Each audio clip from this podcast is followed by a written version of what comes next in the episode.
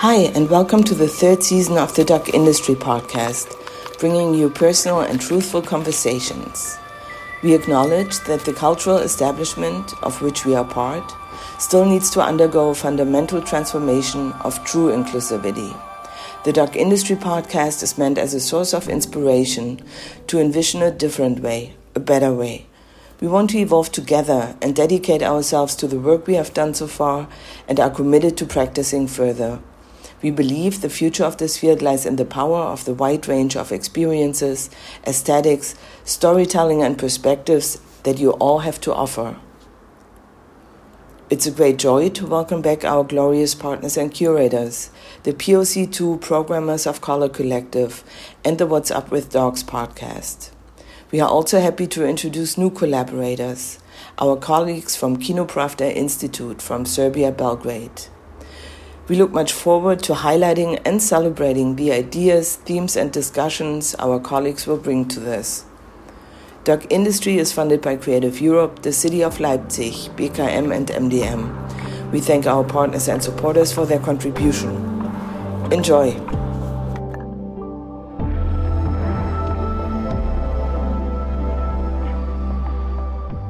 Jihan, thank you so much for being on the show with us again. Um, it's just such a pleasure to reconnect with you, especially after the amazing conversation about archives that we had last year for Doc Leipzig. So I'm excited to do this part two.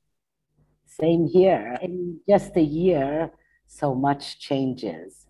Exactly, exactly. So I just want to start off by like asking like how you are. Um, I know the world is going through a lot of changes. You know, um, here in the US, we're dealing with our own little, well, not so little slow moving coup.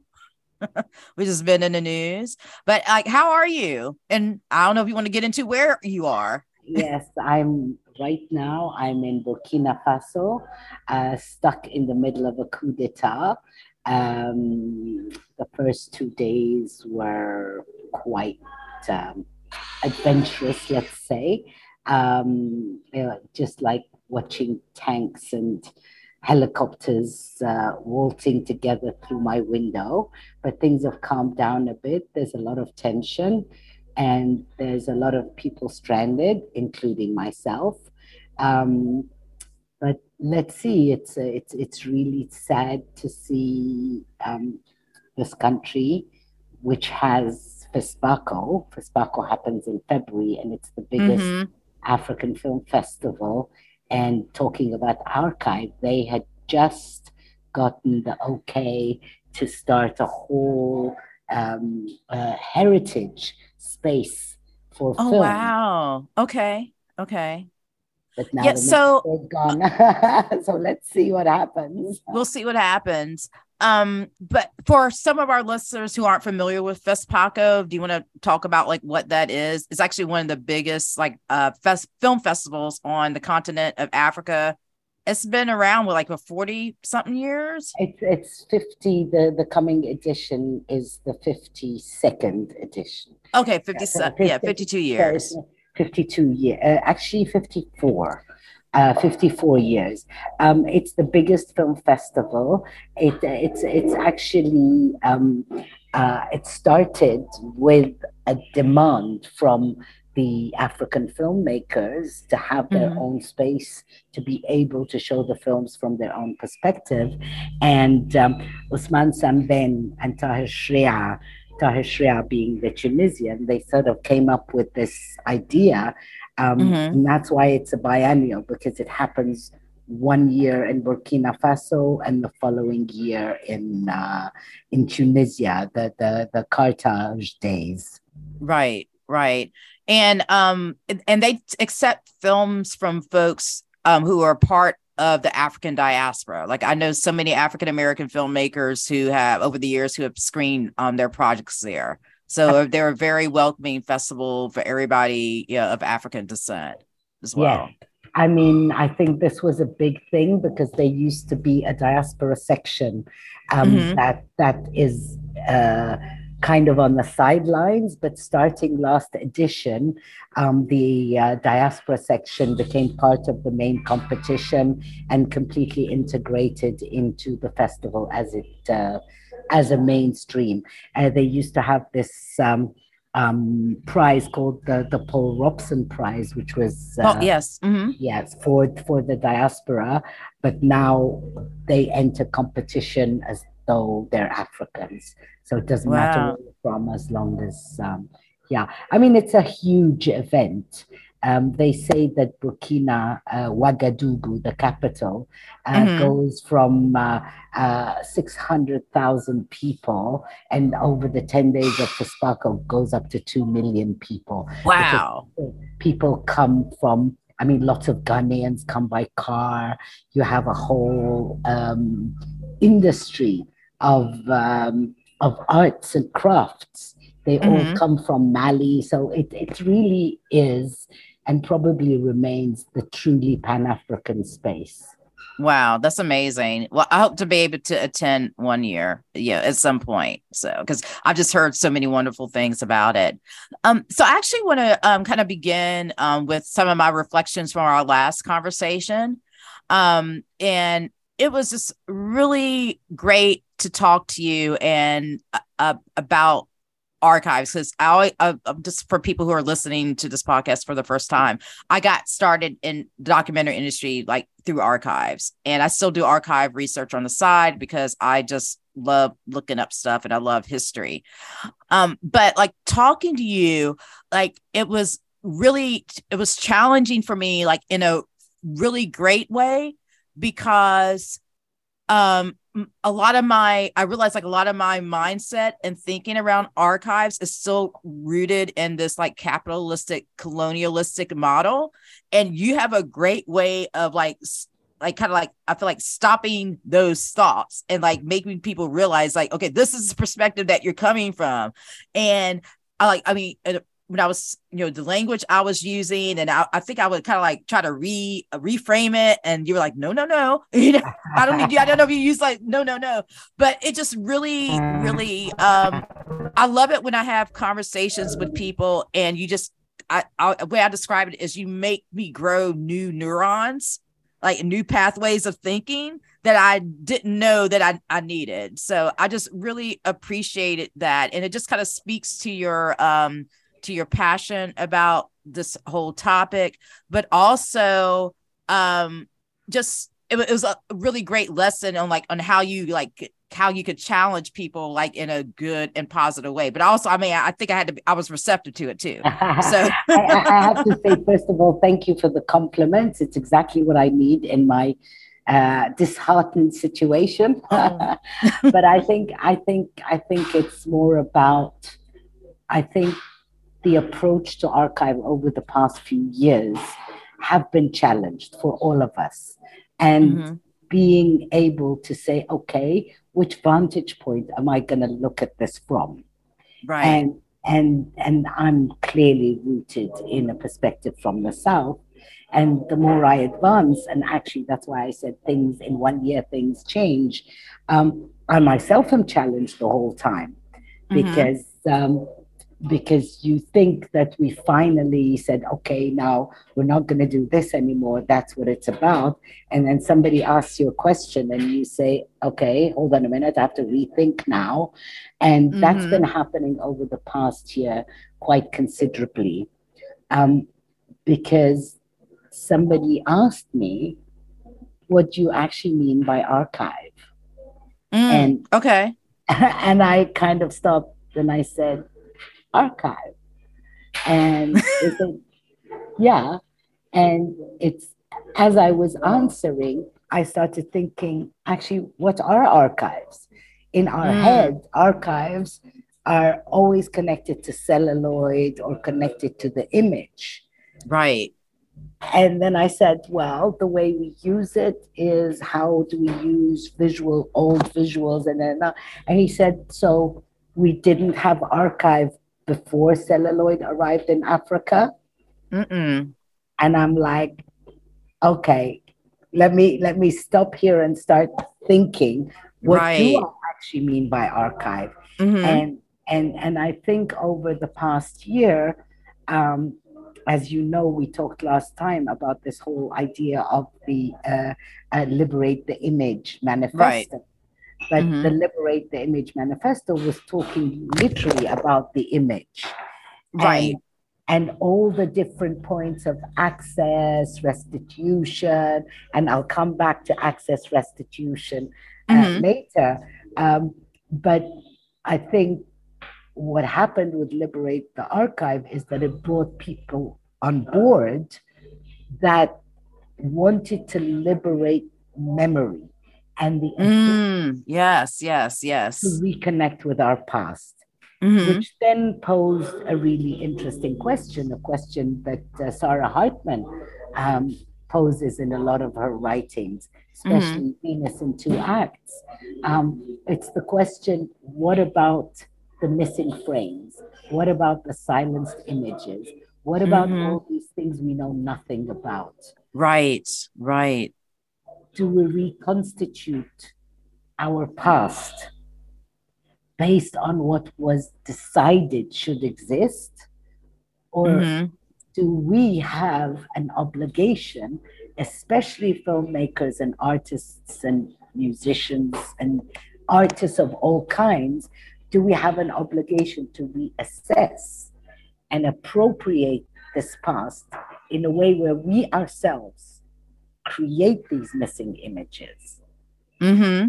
Yes, I, I love that. I love that, and I really feel like um that is really one of the joys of like working in this documentary field is you know um having the opportunity to rediscover or even discover like these hidden histories and stories a- about ourselves and um when i was pre- prepping for this call um the idea uh the concept of like memory came up to me. And i'm going to just tell a little story and i would love to hear your comments about it.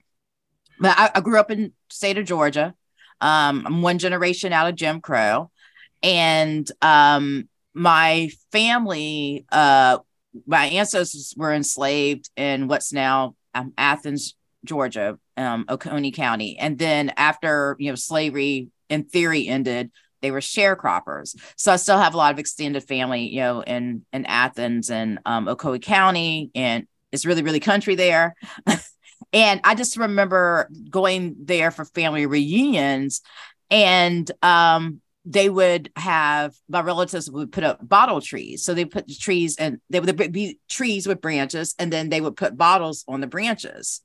And it wasn't until I was in college that I discovered when I was taking the anthropology class that that was a practice that was essentially brought over from my descendants who were in the Congo, and it's like a way of um of like protecting a home from spirits, kind of like the eyes you know, on on amulets like throughout like North Africa, you know, um, that help protect protect people.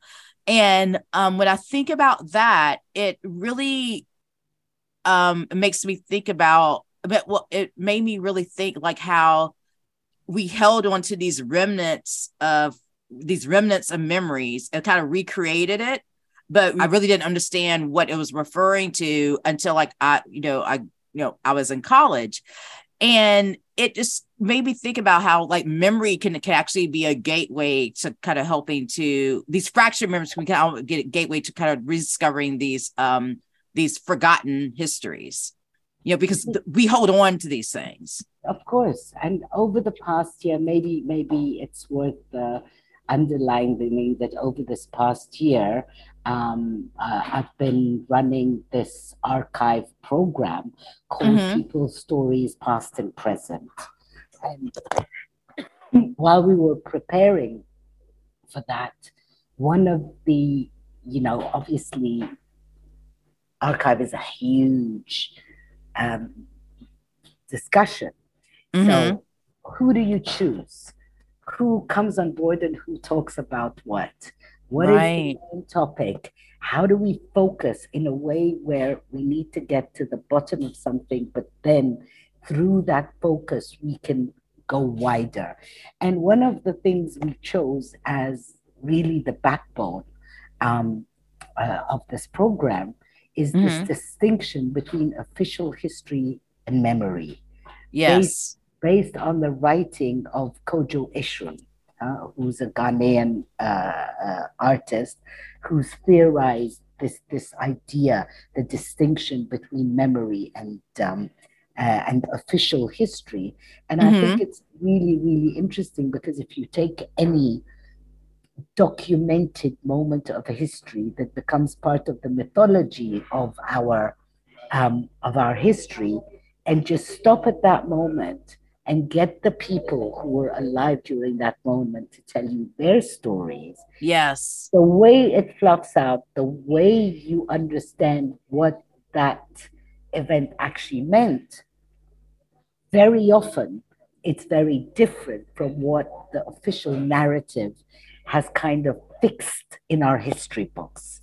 Right. So, and I think that we're also at this moment where I think the more we know about archive, the more we digitize archive, the more questions there are, not the more answers. mm-hmm, mm-hmm, yes. Because, like, you know, I came across this whole, you know, huge, big amount of archive.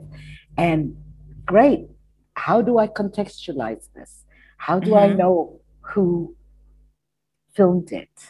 how do I place it? I, you know, I have this one really interesting story when I was doing my last film, Egypt's Modern Pharaohs, and mm-hmm. I had a lot of archive, and in a lot of the pictures, there was this one guy who keeps popping up, and yes, yes, and I couldn't, you know, there's nobody who could tell mm-hmm. me who's this guy, uh, and so the the, uh, the archives were given to me as this event or as that event. And when finally somebody said oh this guy is a guy who was on the syrian side when we were um, um, the uar and the uar only existed from 1958 to 1961 okay.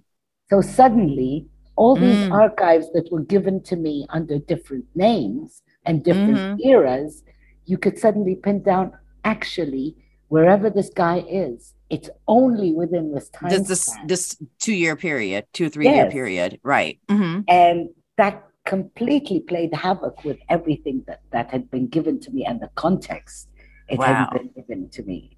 Mm-hmm. so, um, but then, having said what I said, it makes it seem like an impossible task to deal with archive. Mm-hmm. But I don't actually think it is because I think it's a matter of attitude. And now you'll see how much I've changed since last year. I, I think it's a matter of attitude because my attitude up until last year was if we have the footage, if we see it, somewhere there's a truth in there.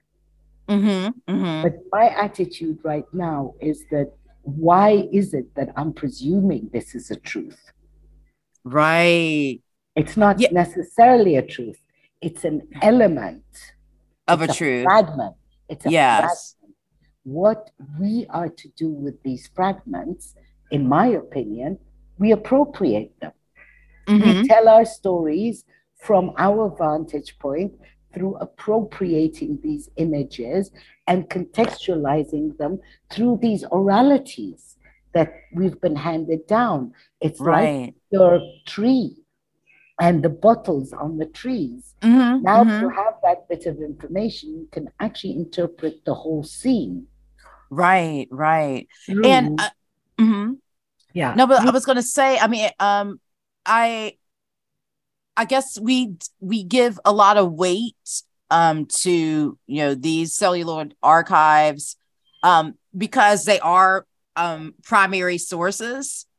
And we we give a lot of credence to those primary those essentially what we call those primary sources because um, they are essentially first hand accounts but it's it's we still have to recognize what you're saying is we still have to recognize our first hand accounts from a specific particular perspective so like you said, it's I, part part of the picture, but we have to be conscious that it's not the entire picture. But the truth is that all the celluloid we have until the mid '60s is through the eyes of our colonizers. It's through that gaze, yes.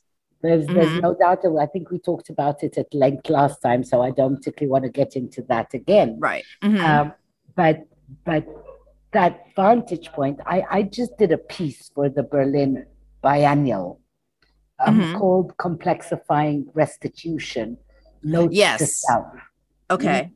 Now, here I was delighted about this whole notion of restitution, that the door to claiming restitution is open, and we were all sort of, let's go. Mhm. but then suddenly you realize that the complexity of restitution is way beyond just taking it, okay? Yes. Okay. the two, three countries I've been working with, the state of their archive is in absolute tatters. Now, it's not because it's in tatters that that's the Mhm. problem. The Right. problem is that it's in tatters because they don't want the archive to not be in tatters, because archive is part of the politics of our countries Yes. Yes. the Mhm. mythologies of independence are Mhm. based on these archives. Contesting individuals can be based on these archives. So, this image as the truth is actually very often a danger to people in power in many of our countries. So, we Mm, don't even mhm. have access. Like, we need to get archive from Egypt is practically impossible. Right. Right. Um, hmm Senegal, I mean, the state of the archive, I sat there and wept, literally. Mm. Um, so restitution is fine, but what is it we're restituting? Hmm Who are we restituting it from? Because a lot of, here I am in a country with a, a coup d'etat, okay? Right. Now, the coup d'etat of today is going to try and discredit or have a different narrative. The history. Yeah, that's happening. yesterday. Exactly. So- right. our restituting our memory and our histories that have a minimum common denominator hmm that we can actually say this is our history is not just from the colonizers it's from our leaders too Yes. Yes, we really have to be um we I'm, I'm thinking about that phrase, you know, history is like um written by the victors, you know.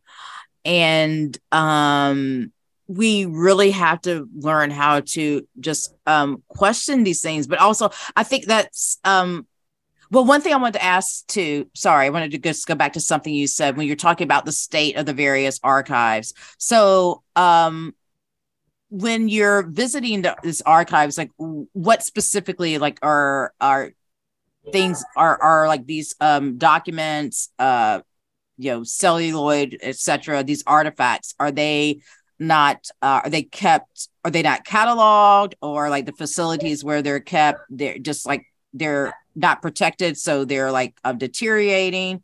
Like what exactly when you're saying the the the- Okay, these archives let are me- in a bad state? Yeah, what it, what me exactly are you talking about? let me Mhm. put it this way okay Mhm. um, when I first went to the um, uh, a certain country's archive a few years ago, Mhm. they had a thousand five hundred um, canisters that were not that had no vinegar and that were in very good shape. Okay. Right. Mm-hmm. Um, a few years later, they were 900. Okay. Mm. Mhm. This year, which is only four years later, they have 250 left. Okay? Wow. Okay. So, over less than 10 years, we've gone to literally not even the quarter of the archives that Mhm. existed that are in a state. Um, I don't even know what to tell you. Um, I, I can show you an image, but, that, but, but that's not going to help in a podcast. I mean, right. Right. about we're talking about a celluloid reel that is all stuck together and Yes. of years of dust and crust Mhm. and um, the and the the argentique that silver residue has made it all stick together. It's right, right. Just, just deteriorated. Yes. Mm-hmm. Deteriorated is not even the right word. Mm-hmm. Um, they're in a real, real state. Right, right. Okay. So, right. Uh, mm-hmm. uh, um, let's say I went, it took me 18 months to manage to go to the, the place where they actually keep the reels.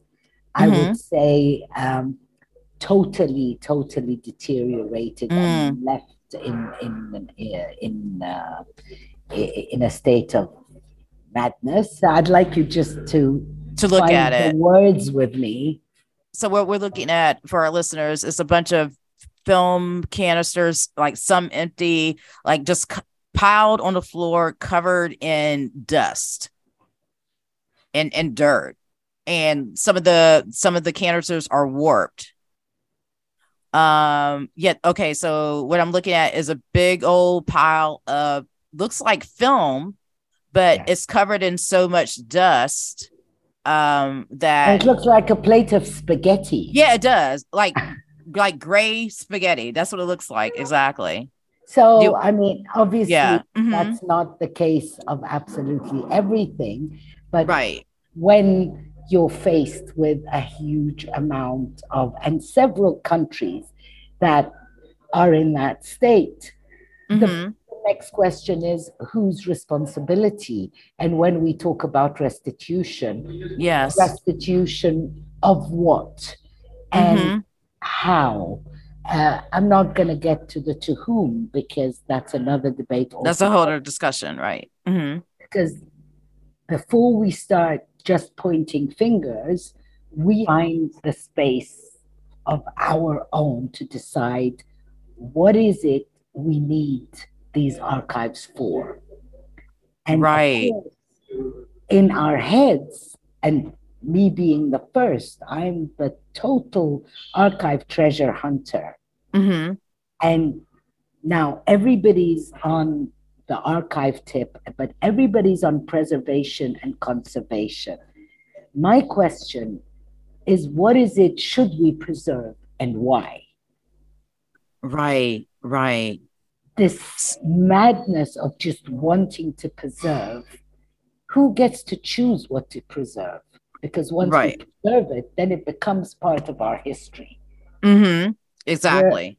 Where, where so I, I hope I'm not sounding depressed or, or no, no. I mean, by all of this, but I think the biggest um, bulb that came on, that, that sort of like uh, um, the biggest um, understanding I got over the past year mm-hmm. is that we should look alongside this archive, orality, rituals, puppeteering. Yes, yes, so yes. We have so much right we call archive. I mean, our um you know before there was a written word you know people pass down stories through like oral traditions you know and that's, that's an archive. Music mm-hmm. is an archive. Archive. Is an archive. Yes. Mm-hmm. um, and each one of them we take for granted. So i think that my we had this amazing brainstorming session for three days. And like with all the amazing people who've been working mm-hmm. with archive for the past 40 years. Right. Kompra, Kodwo Eshun, like the Otolith Group, um, Ntone Edjabe was the Pan African Space Station, like people mm-hmm. really, really put their heads into archive. Right. And the general atmosphere was leave the celluloid aside. We'll get to it when we need it. Okay. Okay. Oh, that, that feels a little controversial to me. It is. It is. like it's that made me nervous when you said that. It's very controversial. but you know what? If what we're trying to do is trying to figure out what the narrative is, right, our side of the story, we have to be able to say, hold on a minute, let's figure out with all the different archives that have been delegated to us in Mhm. our own formats. Huh? Mm-hmm. So our next session, we have a, a next session in Mauritania, and then the one after that in Morocco. The one in Mhm. Mauritania, we're constructing around puppeteering. Right. Okay. We have the puppeteers of the Niger and the history of puppeteering in Ségou, in Mali, Mhm. Along all the way down from there to Senegal, all the way to Mauritania. This is a whole visual, a whole physical Right. format that we haven't preserved, that we haven't thought of, that we haven't compiled Mm-hmm. the evolution of these narratives. And the next one we're doing in Morocco, we're doing around the Hadra. The Hadra is uh, basically the ritual Mm-hmm. uh, of Sufism. And the ritual, Oh, okay. Right. Okay. Mm-hmm. it's all about music, orality, connecting lin- lineages around themes. Yes. Yes. and and we know nothing about this there's a, there's a lady who's 103 years old Mm-hmm. the last lady who is known to know all the different recitals of the hadra Wow. Wow. nobody's ever filmed her Wow. And wow. Oh, wow. so so I'm, I'm just, I'm just blown. that gave me chills. yeah, know. so, so you so you see it is controversial keep the celluloid aside for the moment of course Right. it's controversial but at the same time maybe it's not controversial let's Mhm. start creating our own archive for what it is we need to preserve rather than preserve what we know was never taken by us Right. Oh my God. Okay. I, I got so many things. So, um, so I, I was in Morocco in the last century um, when I was in college, and I was there for five months. Um, I was it was like three months in an off-campus study program, and then I was traveling on my own, like doing my research for my senior thesis because it's my last year in college. And I was doing um, it. I did my research on um, saint worship in Morocco. Um, so I was traveling to these various places where uh, there were these saints' tombs or venerations for saints, and this is in Morocco. Um, there's not like not there's not any official um, canonization for saints like there is like in the, the Catholic Church, but um but there were these certain places that were known to have you know certain properties and they happen to be where places where women worship particularly in towns where there were mosques but the mosques were like too small so the men so the women weren't going to them you know? And um in my research um before i went um i was reading all these books like from the 1900s and um uh, from this anthropologist. I think his name was like Westermarck, and um, I went to this one particular tomb of a saint, which which is actually at Agadir, um, which is known for um, at the Kasbah at, at, at, Agadir, which is known for its like healing for healing properties. Like people go there and they say prayers, and you know, um, in theory, like, these miracles happen. Each saint has his function by the way. each saint has yeah each saint has its function. And i think this particular saint was named uh, leila Tatkerkutz. i think it was the name I'm, I'm trying to remember. But it was interesting because um while i was there i also had the opportunity to go to a few ganawa ceremonies where and and in these ceremonies kind of like Voodoo here on this part of the continent this part of the the us well uh this part of the world where they pay these play these particular drumming rhythms and the saints come down and they they mount people and they take over people um and one of them i remember i went to one session and one of them was actually named T- Takerkutz, Leila Takerkutz. And and then when I was kind of like re- doing going deeper to the research, actually Takerkutz is like a was like a old has this um etymology like in in in um in Hebrew. And um so essentially these Muslim people who are practicing um, this Ganawa, who are who are practicing Ganawa, are actually uh, worshiping a saint that potentially has like Jewish roots. You know, because like Judaism was throughout like uh throughout North Africa, you know, um, and you know Jews um, lived throughout North Africa. So think, it was like all these like little ties together that these little. Um, but I mean, yes, but the Gnawa, the mm-hmm. Gnawa rhythm, yes, is is very anchored in slavery. Exactly. Yes. Yes. And, mm-hmm. and so and so it's it's not really about. I think I think the saints then um, become the saint worship space is right is a Muslim one. It's a Muslim, right? Mm-hmm. But it's not dissociated from. I mean, as far as Muslims are concerned, all three religions are an inherent part of Islam. Exactly right. So, so this distinction, whether the saint, it depends when the saint was living, because if that saint mm-hmm. was in a period when Islam hadn't arrived doesn't make him less of a saint.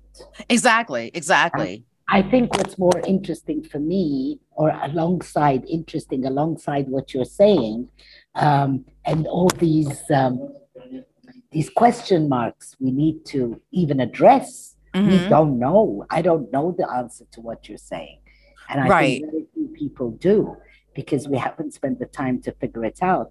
I think for me, what was really interesting, and it's part of our program, is this um, this separation between the north and the south of the continent mm. has been systematic. Yes. Yet, we see, and Senegal and Morocco being a perfect example, is that since the 15th century, this saint worship mm-hmm. from between the two countries has been going up and down through mm. the Tijaniya since kingdom come, since the 15th century, and it never mm-hmm. stopped and it was never interrupted. And right. Their, the narratives, be they from Morocco or from Senegal, are complementary. And mm-hmm. the mm-hmm. current d- division between the north and south of the continent that you don't get to know both sides of the coin. Right, right. And, and, and, it's connecting these. And when I talk about silenced images or missing frames and all of that, these are the kind of little details that I think once we start asking the questions, there's a flood of things. I'm sure your parents, if you mm-hmm. ask the right questions, will tell you some oral history that they have from their childhood that we can't find in books. Our problem Absolutely. is that if it's not in a bibliography, if it's not logged, if it's not within uh, a, a, an archive fund that makes you pay a lot of money for it, then mm-hmm. it doesn't exist. And that's not. Tr- it almost feels like we had need to take a like almost like a scientific approach to it to this, and um, so and when I say that, what I'm meaning is science is is always like willing to um take in like new information is always like and willing to like reevaluate um what we think we know. And i'm just gonna kind of give it a, a, quick example. So um neil degrasse tyson you know they call him the you know he's an astrophysicist like really famous here in the us but they call him the the pluto killer because like in his research he he discovered that actually pluto was actually not an actual planet. And like people got so angry about that.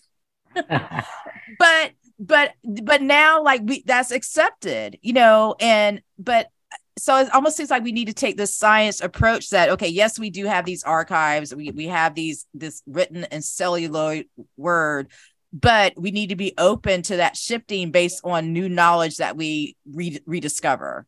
Yes. And I think that widening the space of the concept of archive mm-hmm. is fundamentally important at the point we're at. Right, right. Because, I mean, all these, you know, we're at a moment, especially where, where independence is mm-hmm. I'm here in Ouagadougou because I am one of the mentors in the Ouaga Lab. Okay. The mm-hmm. Ouaga Lab brings all these young filmmakers.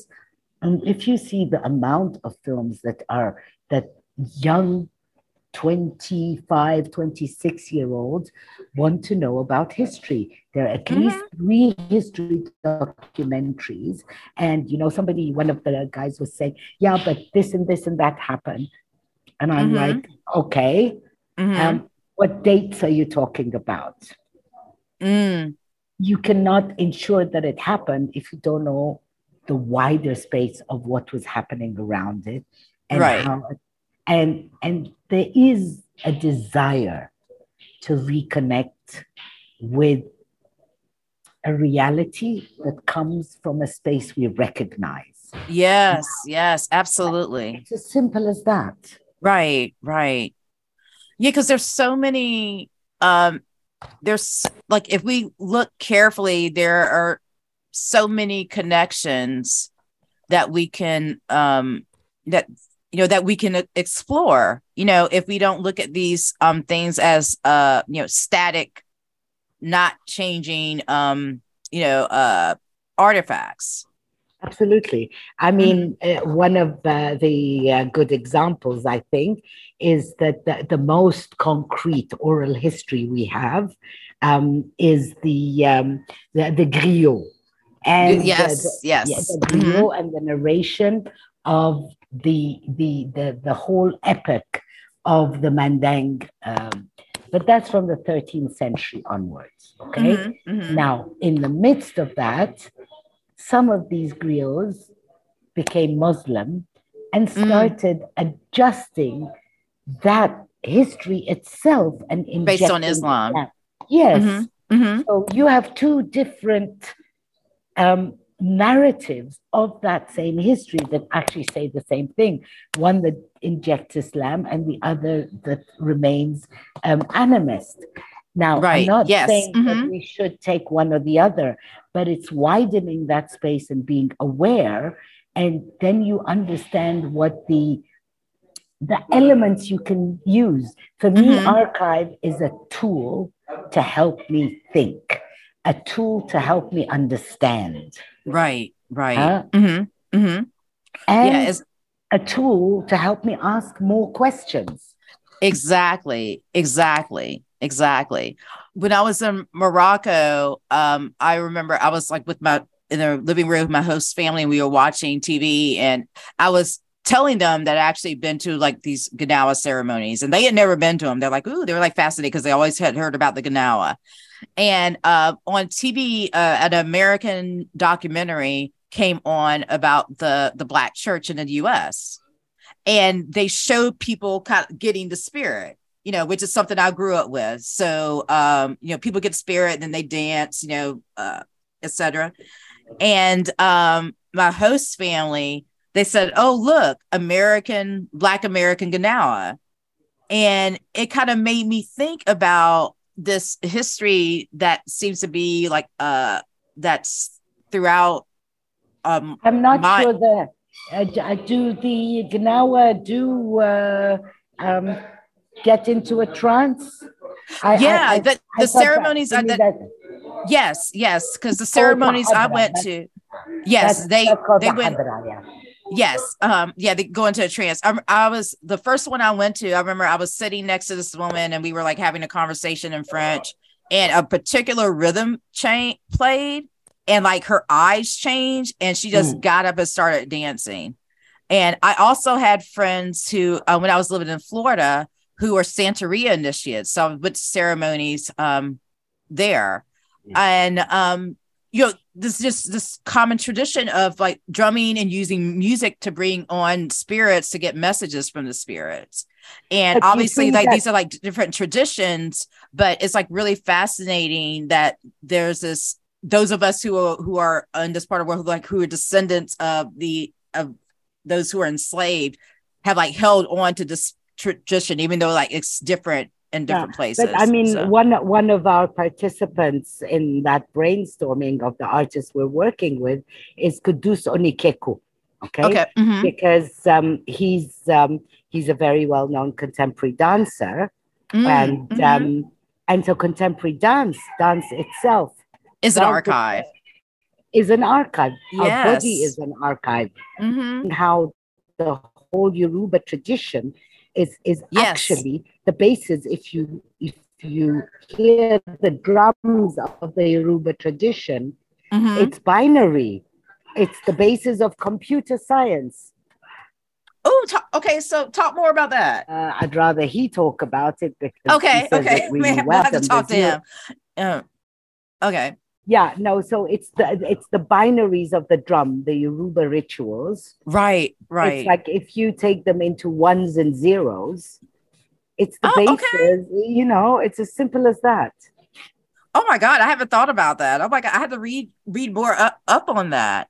I love Yeah. that. Okay. Yeah, and and of course he got he went into a lot of length into the whole uh, Yoruba tradition and how it's connected and how the the the the, the overground and the underground and like I, you know I'm Egyptian. hmm As an Egyptian, um, we we do not function in linear in linear mode. Mm. We function twelve hours of morning and twelve hours of night. So there's the visible and the invisible, the overworld and the underworld. And they're Mhm. both sides of the same coin. Right. Right. The Okay. of uh, yeah. So anyway, we're going we're going deep into We're going deep. You're blowing my mind. deep into the spiritual world. But I think you see that's that's an element. That's another element that, that I think is what it the whole element of spirituality has Mhm. disappeared from the narrative. But all our cultures are deeply rooted in the spiritual. Hmm hmm Now, we don't have any visual material that will transmit that. Does Right. that mean transmit it? Or do we find other tools to integrate that level of narrative as an Mhm. archive through the orality, through dance, through puppeteering, through all these different elements that have existed for ages? Right, right. Um, there's this um anthropologist, and I'm gonna like see if I can look her up. Maya um Dur- Durham, I think was her name. Um anyway, okay, I'll I'll try to I'll try to remember who but she she um actually she was originally from Russia and she settled here actually in California and she did these amazing like I what what we would kind of like actually call experimental documentaries like and but using she was also a dancer.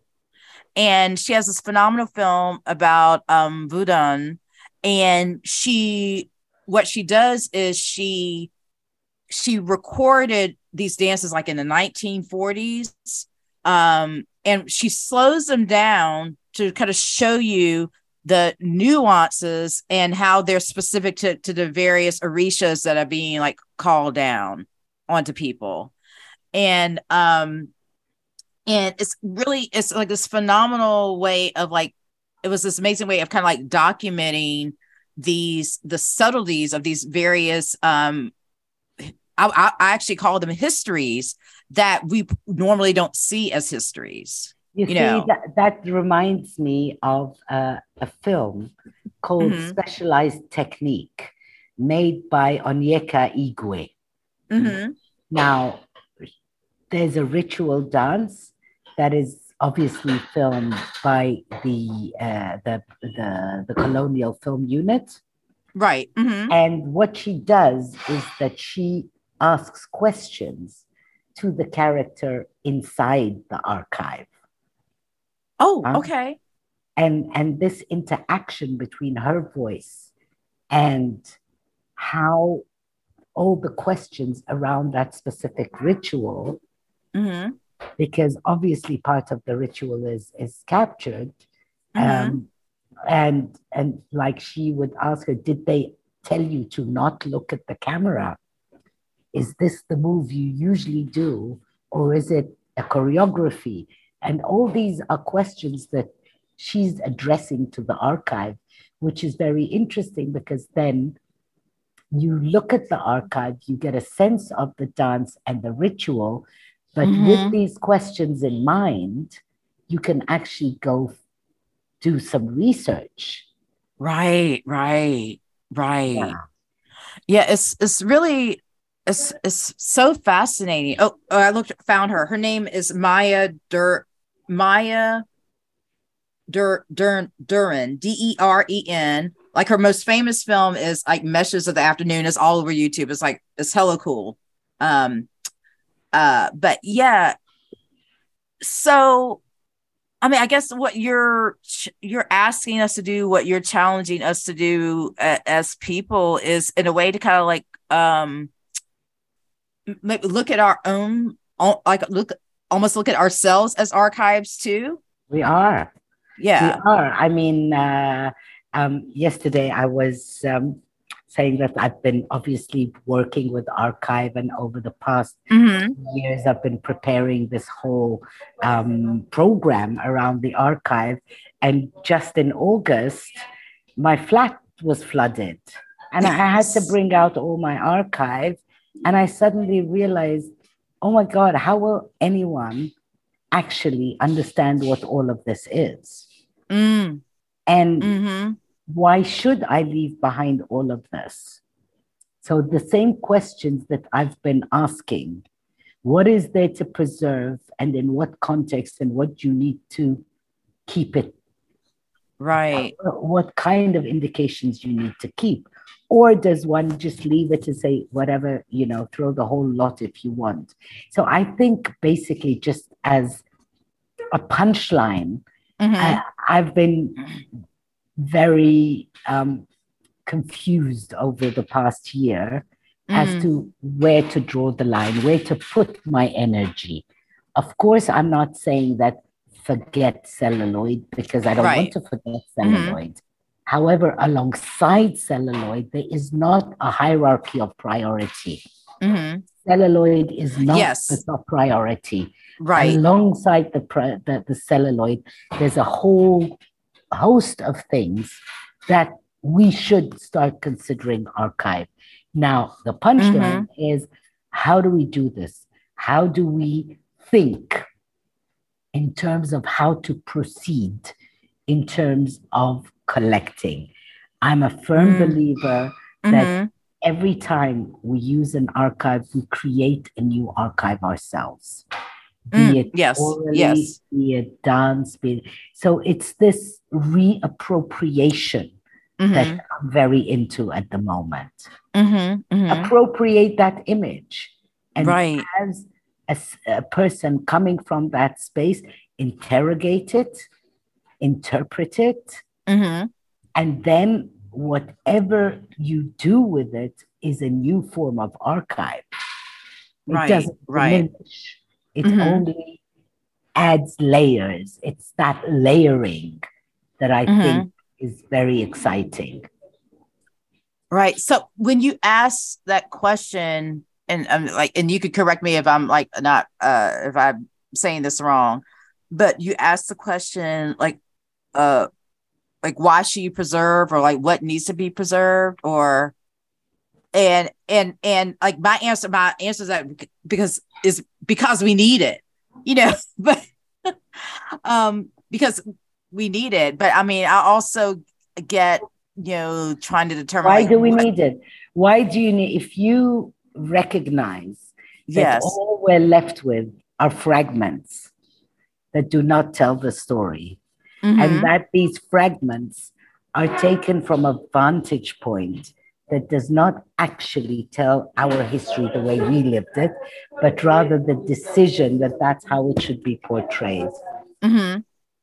Maybe some of it should be preserved, but maybe some of it shouldn't. I'm not, I'm, I'm saying that the question of Right. preservation, um, the question of preservation mm-hmm. is a real one.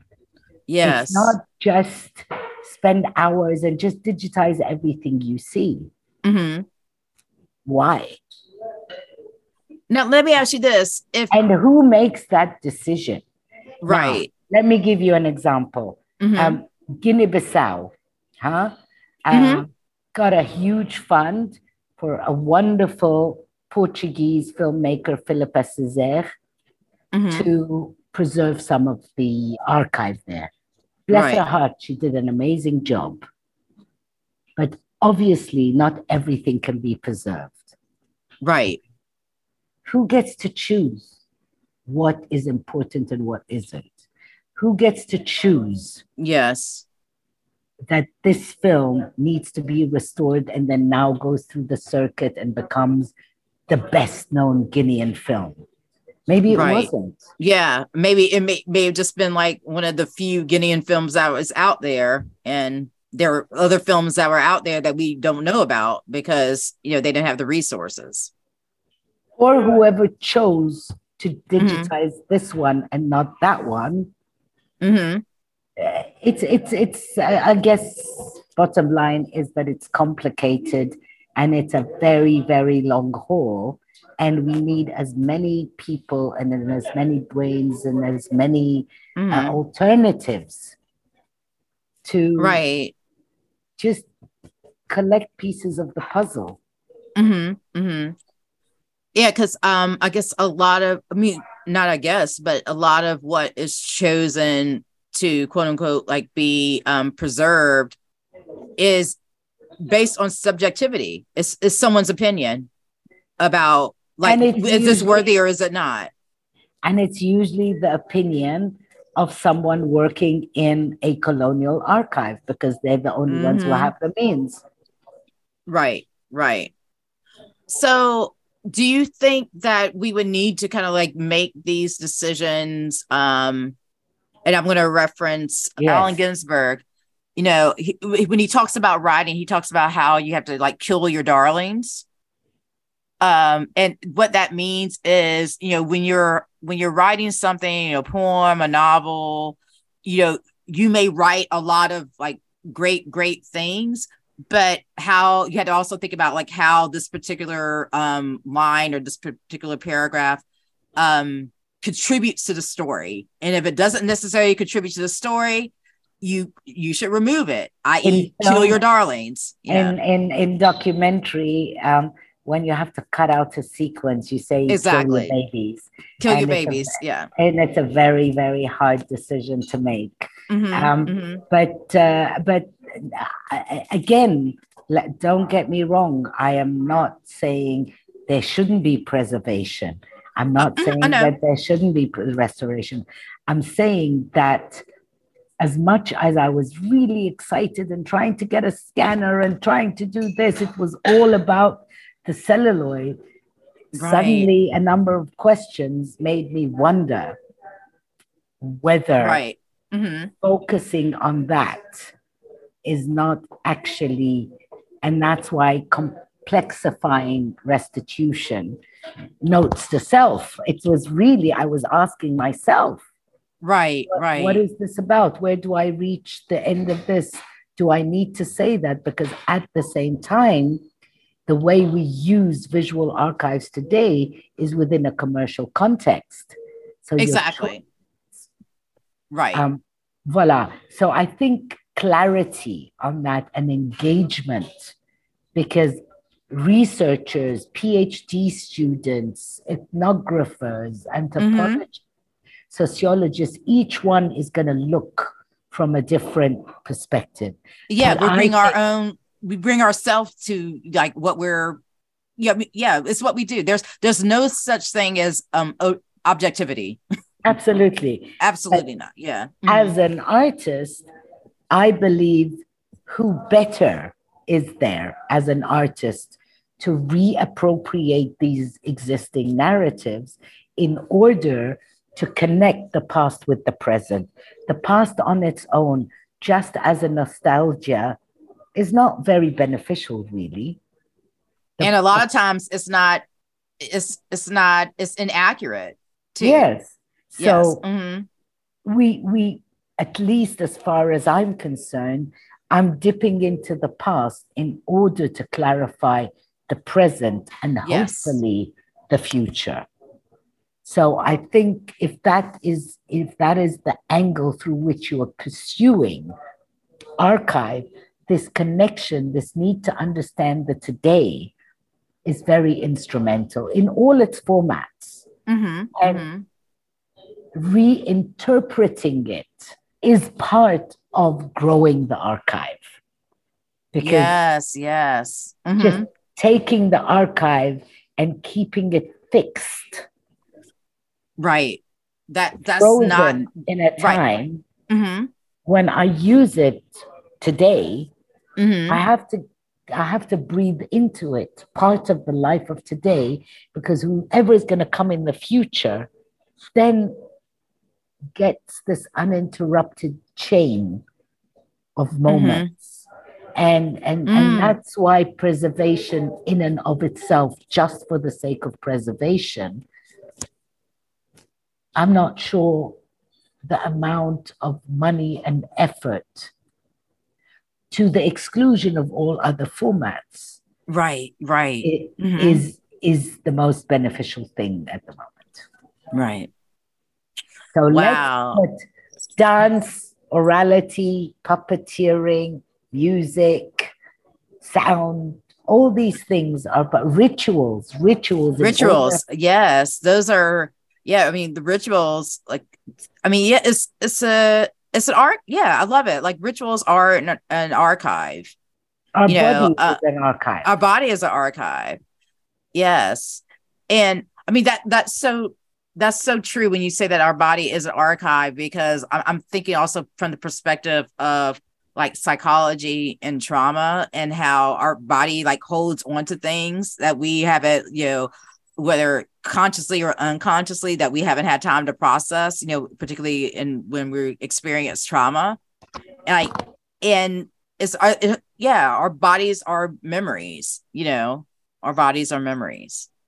So well we have been talking for like an hour now um so and I would love to go on, but I think we probably need to wrap up. So I just want to ask if you have like any last words or any thoughts. I mean, this has been like for me, this has been like a wonderful conversation. Like I love engaging with you. I can't wait to like just sit down with you like in person so we can just like go deep, deep, deep, deep, deep into this. We'll make that happen soon. Yeah. Um, but I'm just I'm so appreciate you taking the time, especially um being where you are right now. Yo, cooing it yeah. up. hey, I'm, I'm I'm not really laughing about this one. Get me out. I know. well, I'm laughing like to like you know to to yeah. kind of like you know it's not it's not a funny situation, but yeah. sometimes like laughter kind of like breaks the tension. Yes. But um, uh, please be safe, and then I uh, I'll please offer any like last words that you like to leave us with today. Well, I guess my last word is let's work on how the links of the chain can continue, be it from north or south, east or west, past or present. We're all in this together. And the more the, the links within this chain are uninterrupted, the more understanding we'll have amongst all of us. All right. Well, thank you so much, Jihan, for being on the show today. Thank you.